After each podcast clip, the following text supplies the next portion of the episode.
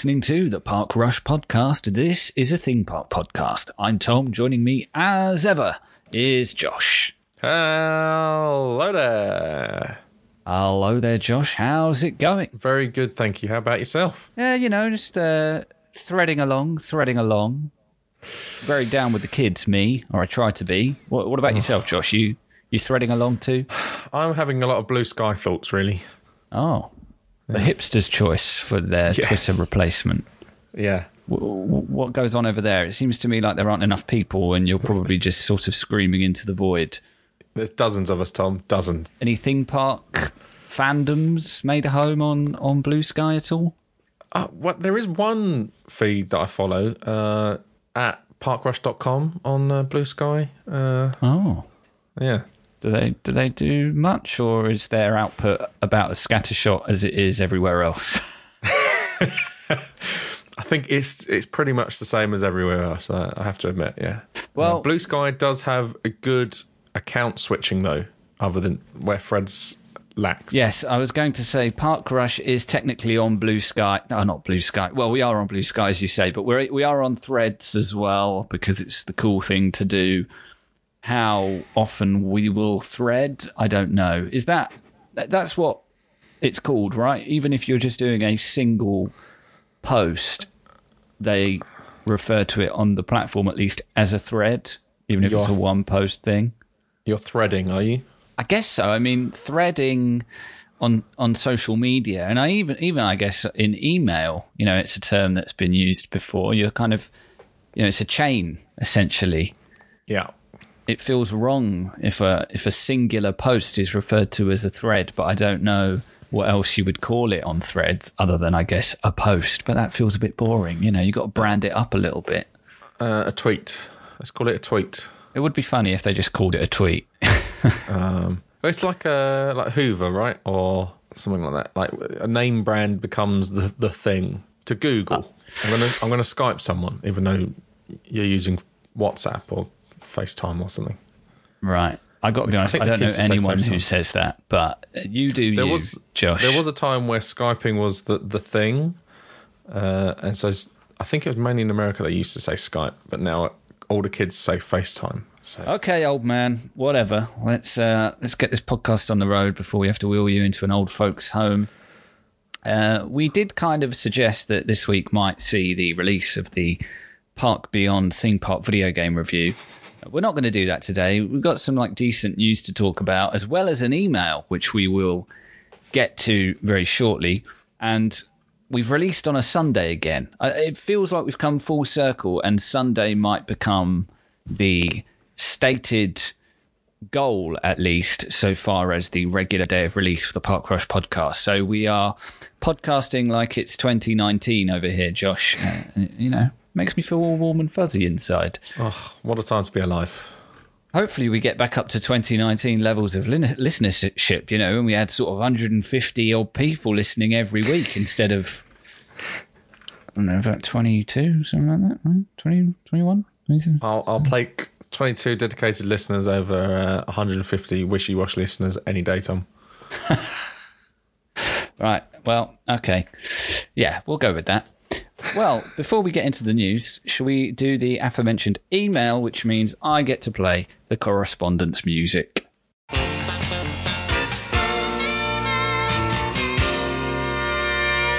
Well, if you want to email the show, you can do so.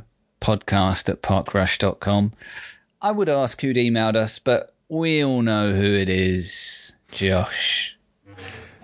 Yes, that's right. Uh, Mr. Ben, once again, has written in uh, and he says, Morning, chaps. Uh, well, it's afternoon now, so you got that wrong. Nice one. Uh, you've mentioned a few times over recent episodes that Disney World should build a fifth gate to deal with overcrowding, but also mentioned that the parks are not at the attendance level they were pre COVID. Um, we, we have, we have done that. Uh, whilst I agree, a fifth gate would be nice and would make things more interesting with Epic Universe under construction, it doesn't make much financial sense. Coming over here with your financial sense. Boo. Uh, why build a whole new theme park to take up some capacity of uh, to take up some of the capacity from other parks when you could just add a few new rides here and there and build the attendance back up to what it was? I guess he's got a and I guess that's kind of what they're doing, right? The Epcot's in a in a state of uh, reconstruction. There's some attractions going in there, additions. Uh, obviously, we've already seen some additions in there, like Ratatouille and uh, Guardians. But you've got the Moana thing coming, and once they've redone all the front, that'd be nice. Uh, you've got obviously the new Splash Mountain coming, uh, Tiana's Bayou River Jamboree um, at Magic Kingdom, and obviously there might be that the uh, villains area as well that they've shown in D23. So that's kind of what they're doing, and that's and that's what we were talking about last week as well, right? So Animal um, Kingdom as well, right? So they've knocked down stuff like Primeval Whirl, and I wouldn't be surprised if Dinosaur follows suit at some. And yeah, I think the suggestion is that we might get like a something Zootopia in there, or or Tangled. I, I forget. There was obviously a, a bunch of concept art. I think from D23 last year, and we always take D23 concept art with a pinch of salt. But I think that's what pinch they ever. were they were sort of aiming for or pitching back then. So we'll see what happens there yeah. There's well. rumors of uh, like the Mystic Manor from Hong Kong going in there as well, maybe. Oh, interesting. Was another two, rumor, but two haunted mansions in in one resort. I, I don't think I approve. I think that se- that strikes me as the uh, kind of ultimate ultimate laziness. Yeah, well, I guess because the one in Hong Kong is completely different because they don't do ghosts over there. So it's like I, I, um, don't doubt that it's it's different, and, a monkey Disney will obviously pitch it that way. You know, Yes. hey, it's a completely different ride, but I, but it is, despite that, it, it is their version of Haunted Mansion. No matter how different it is, no matter the fact that it, you know, it doesn't actually deal with the afterlife or ghosts or anything like that. It is that ride in spirit, but um, Yep. so having two of them in the same resort I don't know. It doesn't sit right with me. I mean, Josh, it's a it's a radical way of thinking. I, I'd love like a, a whole new ride that we haven't Whoa. seen anywhere before. I know, I Hold know, up. I know. I'm I'm just putting it out there Yeah. into the there's- void.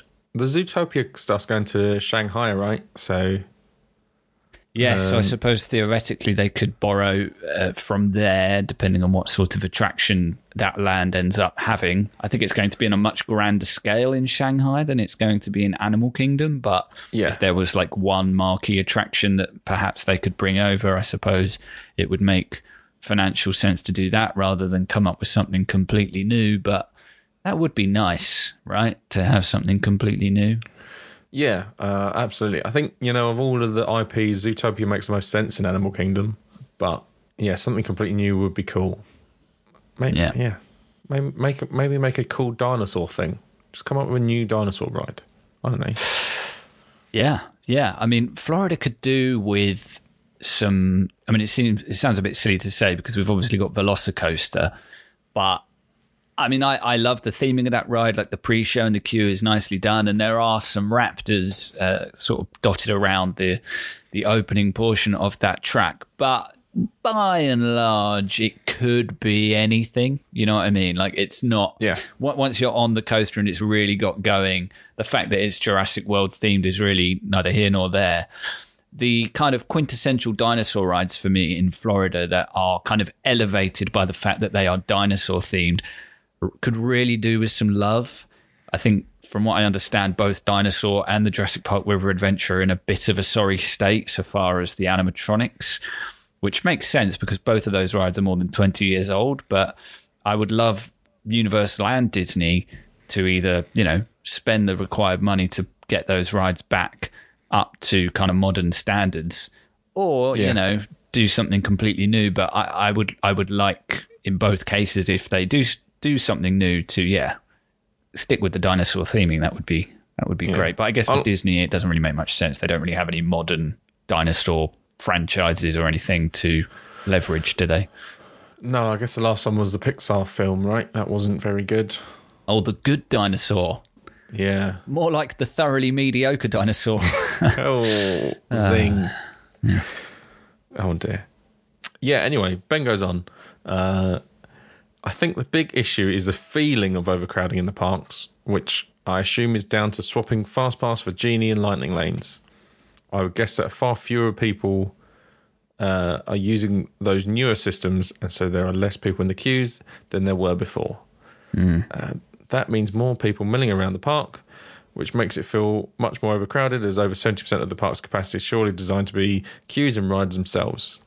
This is likely made worse by virtual queues keeping more and more people out of physical queuing areas. Yeah. Damn straight. Yeah. Bring back classic queues. Classic queues, yeah. And I wonder if that is why Disney aren't necessarily in a rush to kind of bump up the capacity limits to the pre COVID times because ultimately they've now got people.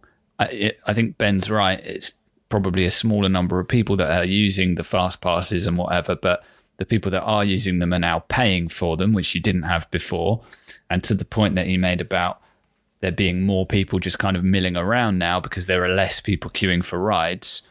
They also are potentially spending more money because what do you do in a theme park when you're just milling about? Well, you might go get a pretzel or an ice cream or pop in the shop and come out with a hundred dollars worth of cuddly toys that you didn't know you were going to buy. So, from Disney's perspective, uh, when it comes to the bottom line, it's probably working out just fine. And uh, you know, obviously, Disney Plus, for example, and certain other parts of Disney's business model haven't really been going super smoothly over the last little while. I mean, it pains me because I enjoyed the film, but it looks like Indiana Jones is going to be one of the all-time commercial flops, box office flops. I mean, it's one of the most I'm- expensive films of all time, and it might not even make its money back.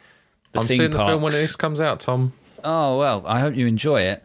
Uh, and then the theme same. parks are kind of the thing that are, that have continued to do really well. And obviously, we've seen similar with Universal. You know, Comcast have really spoken highly of how well the parks have done in the last few years. So much so that it obviously gave them the confidence to double down on Epic Universe. So. Yeah, uh, I think from a, as I say, kind of business commercial perspective, Disney are probably quite happy with the way the theme parks are going right now, even though it means that for the guests actually in the parks, it's it's not as good an experience as it was even four or five years ago, let alone, you know, longer ago than that. Absolutely, yeah. Ben just says, uh, finally, and this is mainly for us, uh, really been enjoying the episode, recent episodes. Keep up the excellent work as always. Excellent might be uh, a bit much, Ben, but uh, thank you. Um, but yes, I'm not fussed if you drop Twitter. I saw you'd set up Fred, so I may see you there. Well, that's good to know. I mean, we, we have, yeah, we have kind of been thinking, do we get off Twitter? To be honest with you, it's just so that I kind of have one less place to remember to occasionally post as a sign of life. Obviously, Twitter, for, from a Park Rush perspective, Twitter is basically useful for talking to Mr. Ben, talking to Pastor John, and doing threads when we are in theme parks. Yeah, I, I think given the uncertainty around Twitter now with like reading limits and who knows, it just seems to me like more and more stuff about Twitter is going to be put behind this paywall that actually eh, Twitter might become almost unusable for us when we're doing those like theme park day threads, you know, because on a day like that, we probably would smash through our reading limit. We probably would want to post videos and pictures and stuff that, as I say, I would not be surprised if they end up behind the paywall as well. So I just don't know how reliable Twitter is right now. So it may be that threads actually makes more sense for us, even when we are sort of, or when we are out and about at theme parks. But we'll see. We'll see. I mean, as cynical as I am about social media, and as much as I despise Zuckerberg as well as Musk, it is, you know, I can't deny I'm I'm very curious to see how this thread stuff all pans out over the next few months. But yeah, let's Yeah. not make this a tech podcast. Uh, thanks very much to Mr. Ben for emailing. Uh, I will play the correspondence music again, and then we'll just dive into the news.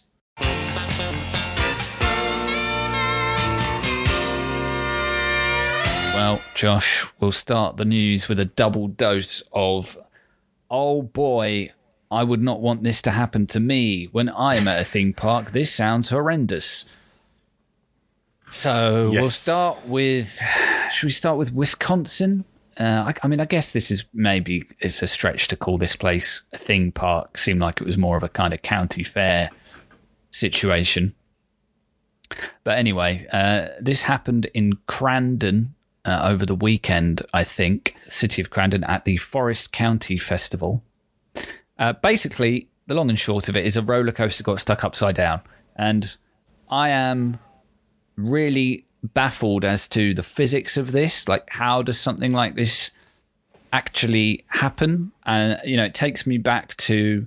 uh, I think this was years and years ago when my sister and I weren't even tall enough to go on some of the bigger rides, but this memory is stuck with me. My dad was off doing what at the time might have been Dueling Dragons rather than uh, the Dragon Challenge at Islands of Adventure. It'd been gone a while, and we were kind of trying to see, you know, trying to spot him on the ride if we could. And this lady came up behind us and was sort of just loitering around, I think, wondering the same thing: is it is it broken down or something like that? I think one of us, you know, jested oh, maybe it's stuck upside down, uh, you know, in a, in a in a jokey way because well, how the hell would that even actually happen? And the lady behind us went, "It's stuck upside down! Oh my god!" And we were like, "No, no, no, no, uh, pretty pretty sure it's all good." Josh, how does a roller coaster get stuck upside down? It's uh, this is. I assume this isn't a proper coaster, right? I haven't been able to see what sort of what uh, sort of coast, what sort of ride this was, but it looks like one of them ones that you sit on the bottom and it just does a loop. Um, right. I think it's like connected, like the track is the whole circle is a track, and so the whole track kind of spins. The coaster isn't free floating, as it if that makes sense. I oh, know. I see. I see. Right. Yeah. I'm not sure I'd describe this as a roller coaster. Then I, I think maybe uh, that's certainly what it looks like. I don't know for certain, but that's certainly what this sort of this vehicle looks like. It's a, I call it. It's more of a flat ride than a coaster. I think, even though it is coaster looking. Right. Yeah. A sort of coaster flat ride hybrid, almost like something you'd find in Park Beyond. Josh, Ooh, maybe we'll talk about that one day. But yeah, uh, I mean, as I say, near the top of the list for me of you know things I would hate to happen uh, to me at a theme park. I mean, uh, some people were stuck upside down for uh, almost four hours, which, yeah, I mean, just sounds horrendous. Uh, only one person needed to be taken to hospital, which is kind of a surprise to me. I, I think, you know, the blood rushing to your head for that amount of time, I, I have a feeling my head would probably just explode. it just sounds, it just sounds awful. Yeah. It doesn't sound good, that's for sure. Yeah. What's the worst thing that's ever happened to you at a theme park, Josh? Um, probably when I got pulled up to do that uh, interactive thing with the street performers at Hollywood Studios. Oh yes, oh yes. If people haven't seen that, it is in the uh, Beastly D in Florida vlogs on the Park Rush YouTube channel from back in hmm, what what year was that? 20... That was 2011. Goodness me, yeah. So they were on Josh's old vlog channel at the time, and we re-upped them to the Park Rush channel, I think, last year. So yeah, do go and watch those, and yeah, try and find the the Hollywood Studios one, as uh, you know, specifically. It's uh, it's a cringe fest, if you don't mind me oh, saying. Yeah. it's the last two ish episodes. Okay, and then in the other sort of oh gosh, this sounds awful. Uh, theme park news. Uh, Carowinds, uh, which is a theme park, I think, in North Carolina, uh, they had to shut one of their roller coasters, Fury 325, which is a B&M coaster, after a guest noted uh, not- noticed rather a massive crack on one of the support columns. Uh, which, yeah, uh, just about one of the most disconcerting things you could probably spot on a theme park ride. You know, a massive crack in one of the support columns is uh, yeah, just about one of the worst things that you could see, I suppose. So yeah, they had to close the ride, and uh, they've now ordered a new support column. I mean, the fact that it was spotted by a guest, just uh, yeah, it's gonna it makes it doesn't sit right. It, it makes you feel a bit like, oh gosh, uh, how long might it have taken for staff to spot this, and, and how much yeah. bigger could that crack have become if if that particular guest hadn't happened to see it? Yes, you'd hope, uh, at least if they didn't see it that day, they would spot it the next, you know, the next morning when they're doing their track walk test. It's pretty impressive how quickly they've got to work on it, though. To be fair, I mean, I'd imagine the media coverage has probably kind of expedited it as well. Uh, you know, Yeah. this is not a park I'd heard of, certainly not a ride I'd heard of until this news story emerged. So, you know, there's probably a, a lot, all of a sudden, a lot of eyes on this park online, and uh, you know, it obviously behooves them to to get it fixed as quickly as they can. The the ride is obviously shut while they put the new support column in. And they haven't said when it might reopen. They they did shut it immediately when the crack was pointed out. So Yes, I think you can get um, merch on the Motor Thrill uh, site for Fury three two five. Oh, interesting. You've bought Yeah. stuff from there before, right? I have, yes. Good stuff. I've got uh, Nemesis Alton Towers uh, poster up on my wall.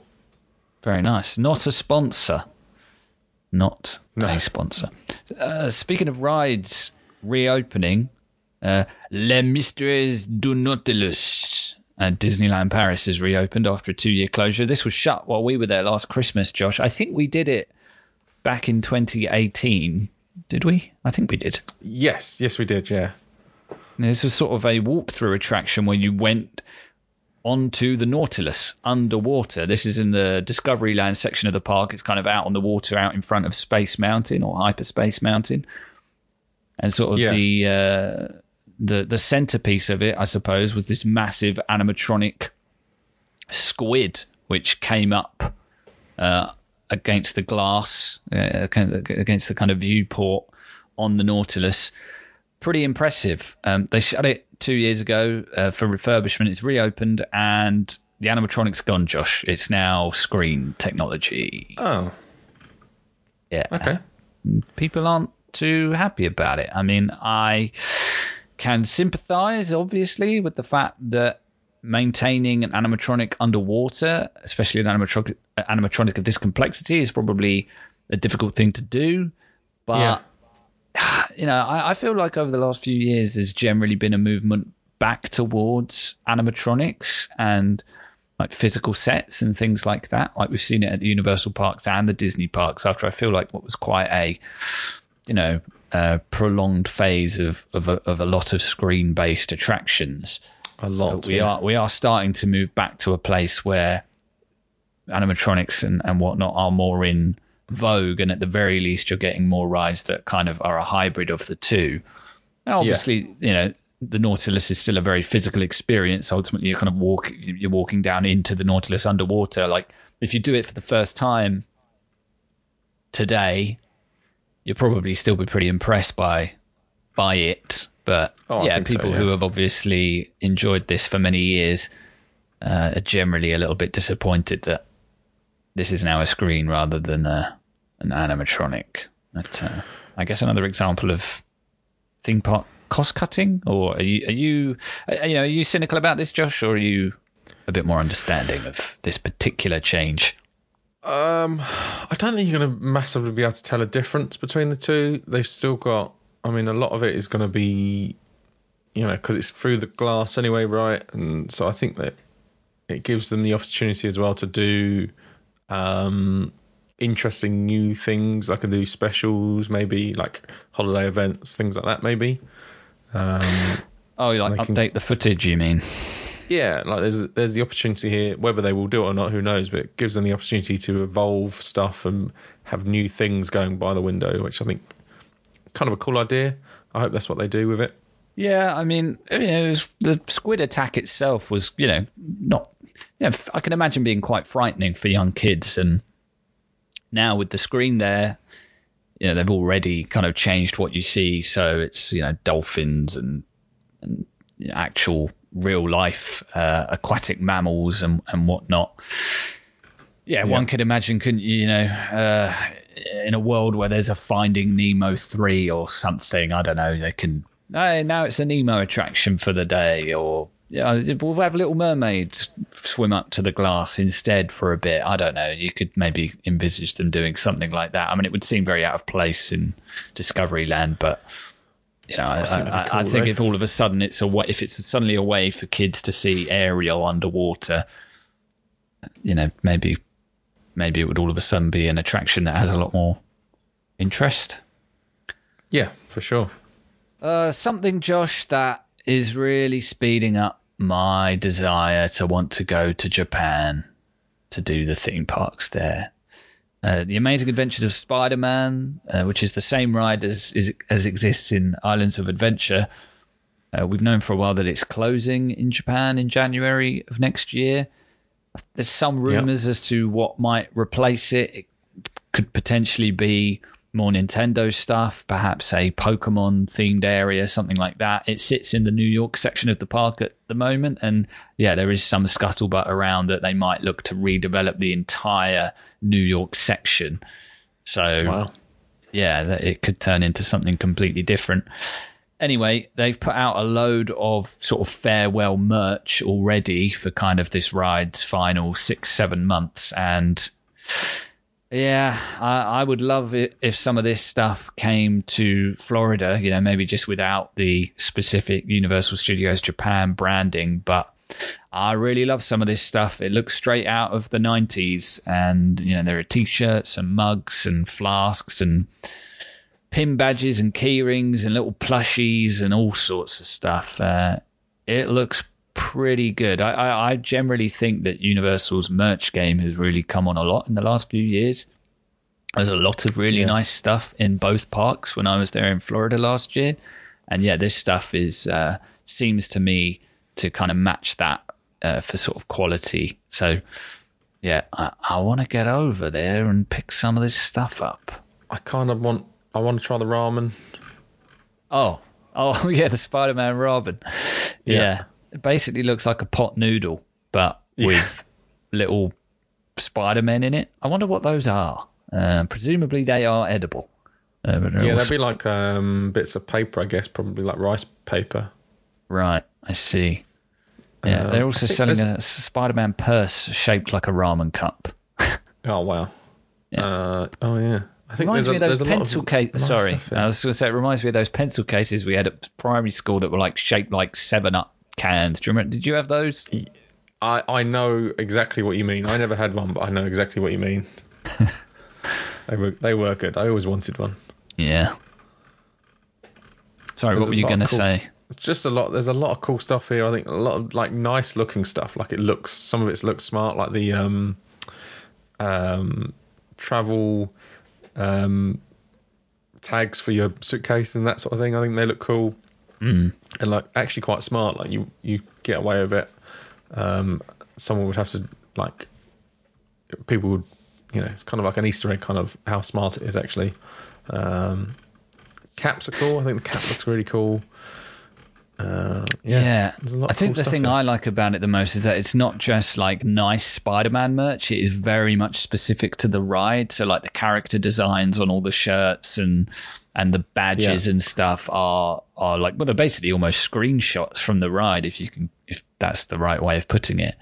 yeah, Uh, exactly what you mean. I, I really like some of the character design, character designs on this ride. So, yeah, I, I mean this this is like the only place you're going to be able to get, um, you know, Spider-Man merch, which is specifically themed to this ride. So, as I say, uh, yeah, I, I want to get over there. God damn it! It's too expensive. It's very expensive to go to Japan. It turns out. It, it annoyingly is. Yeah. Yeah.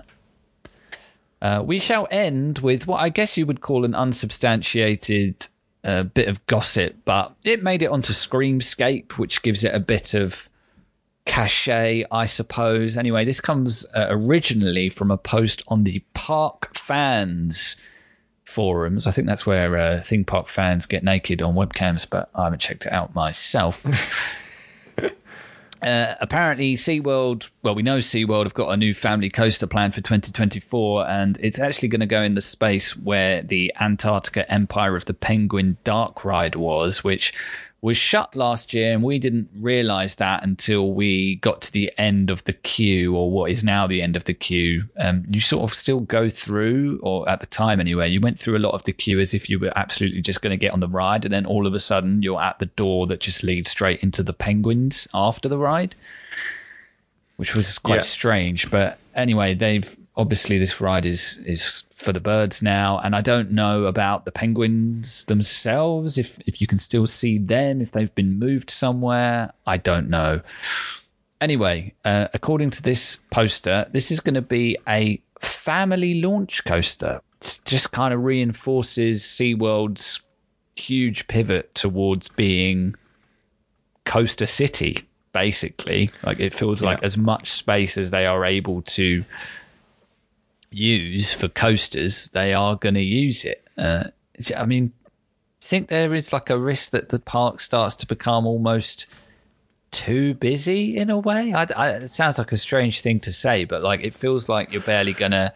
You know, they're gonna they're gonna be co- there are going to be coasters within stones throw uh, stones throws of each other across the entire park. Like it feels like you'll barely be able to walk ten meters without you know coming across another roller coaster.